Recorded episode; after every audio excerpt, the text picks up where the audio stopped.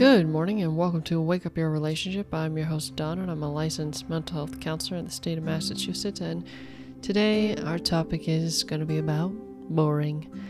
So, what do I mean by that? So, in essence, relationships, and especially the healthy ones, should be boring. In the real world, your relationship should actually be on the more consistent and, if you really feel inclined to call it boring, side.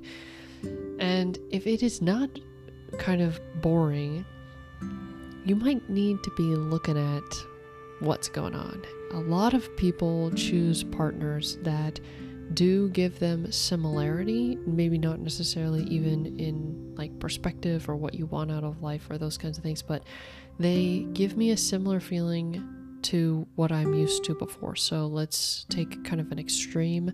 If you're used to abusive language uh, or really any sort of abuse at all, you might gravitate towards someone who is similarly abusive just because it's familiar.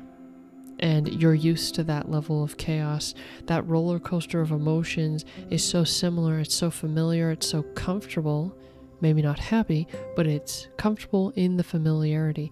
And a lot of people pick these kinds of things.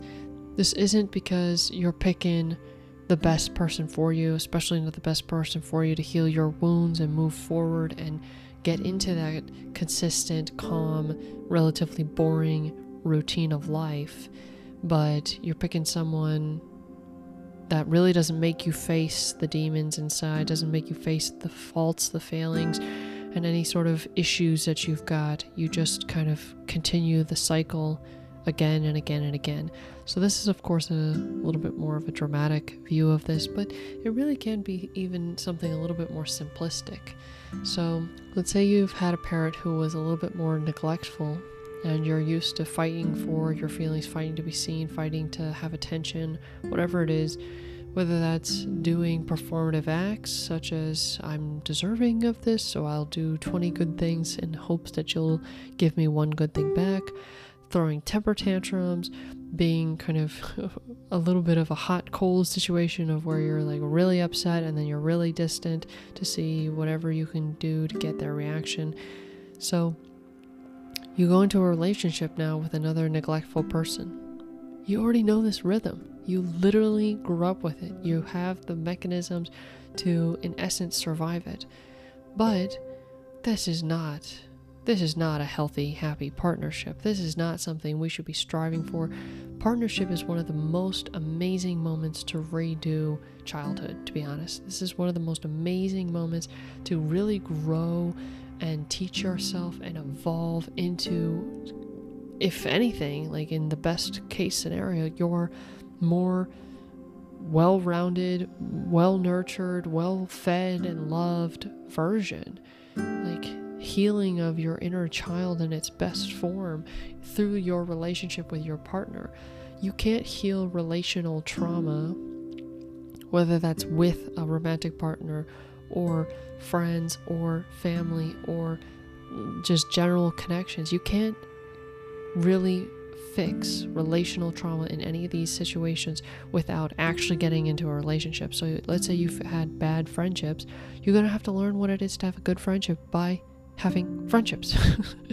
it's the same thing with romantic relationships. You have to actually be in one to figure it out. So, yeah, of course, you can have awareness, you can do a lot of self work, these kinds of things, but until you are actually in a relationship and you actually have to put it to the test, you won't really know. You won't really know how far you can go and how much you've improved ultimately. And there will always be little things that you and your partner will be kind of tweaking about this this specific style of work and it'll be amazing. And that's where the boring comes in. And that's what you should be striving for. You shouldn't be striving to be boring, as in you never do anything fun, but you really shouldn't want an emotional roller coaster relationship. If life throws you things, which it will, that should be really sufficient in the roller coaster. Something good happens. You're having your anniversary. That should be a high point of the roller coaster. Uh oh, the car broke down. We're out thousands of dollars because we gotta fix it. that's okay to be a little bit of a down point in the roller coaster. So, you or your partner do not need to be the facilitator of the ups and downs of this roller coaster. Life will do it for you just fine. So, when you look for a partner, you need to understand what is my emotional roller coaster? What am I really used to? What am I addicted to when it comes to my emotional kind of experience with others? What would be a better thing for us? How do I make an awareness of that? How do I change my preferences into something that's a little bit healthier? Like, do we even want to get healthy? Do we like the chaos? Does that bring us something? Because to be honest, I've actually met plenty of people that the chaos brings us something. And that might seem messed up, but it actually is 100% true. If you're not really ready to heal, the chaos keeps you safe. And you want to keep it around because if you're not kind of, in essence, tortured, then you're falling into a false sense of security, and then you can be hurt because you think it's safe when it actually is not. And so, this you know, perpetual cycle of emotional insanity, roller coaster, helps you stay safer. Like, I hope everyone listening to that just understood how really unfortunate of a mindset that is. And don't get me wrong, a lot of people don't do this consciously. This is very much a subconscious experience of your body, your mind. It's just trying to keep you safe that's all. It's it's not trying to hurt you, but it's kind of being lazy about it. It's not really doing the thing that might take a little bit more effort, but ultimately has the better result in the end. So, anyway, let's sum this up. Relationships should be boring because you don't want to be on an emotional roller coaster dictated by you and your partner and your upsets and your freakouts and your depression moments and your everything in between let life be the roller coaster because it will be. Don't be the roller coaster. Don't have a partner that's a roller coaster. Understand where you got the roller coaster of emotions from ideally, you know, your childhood and parents and connections and early on connections.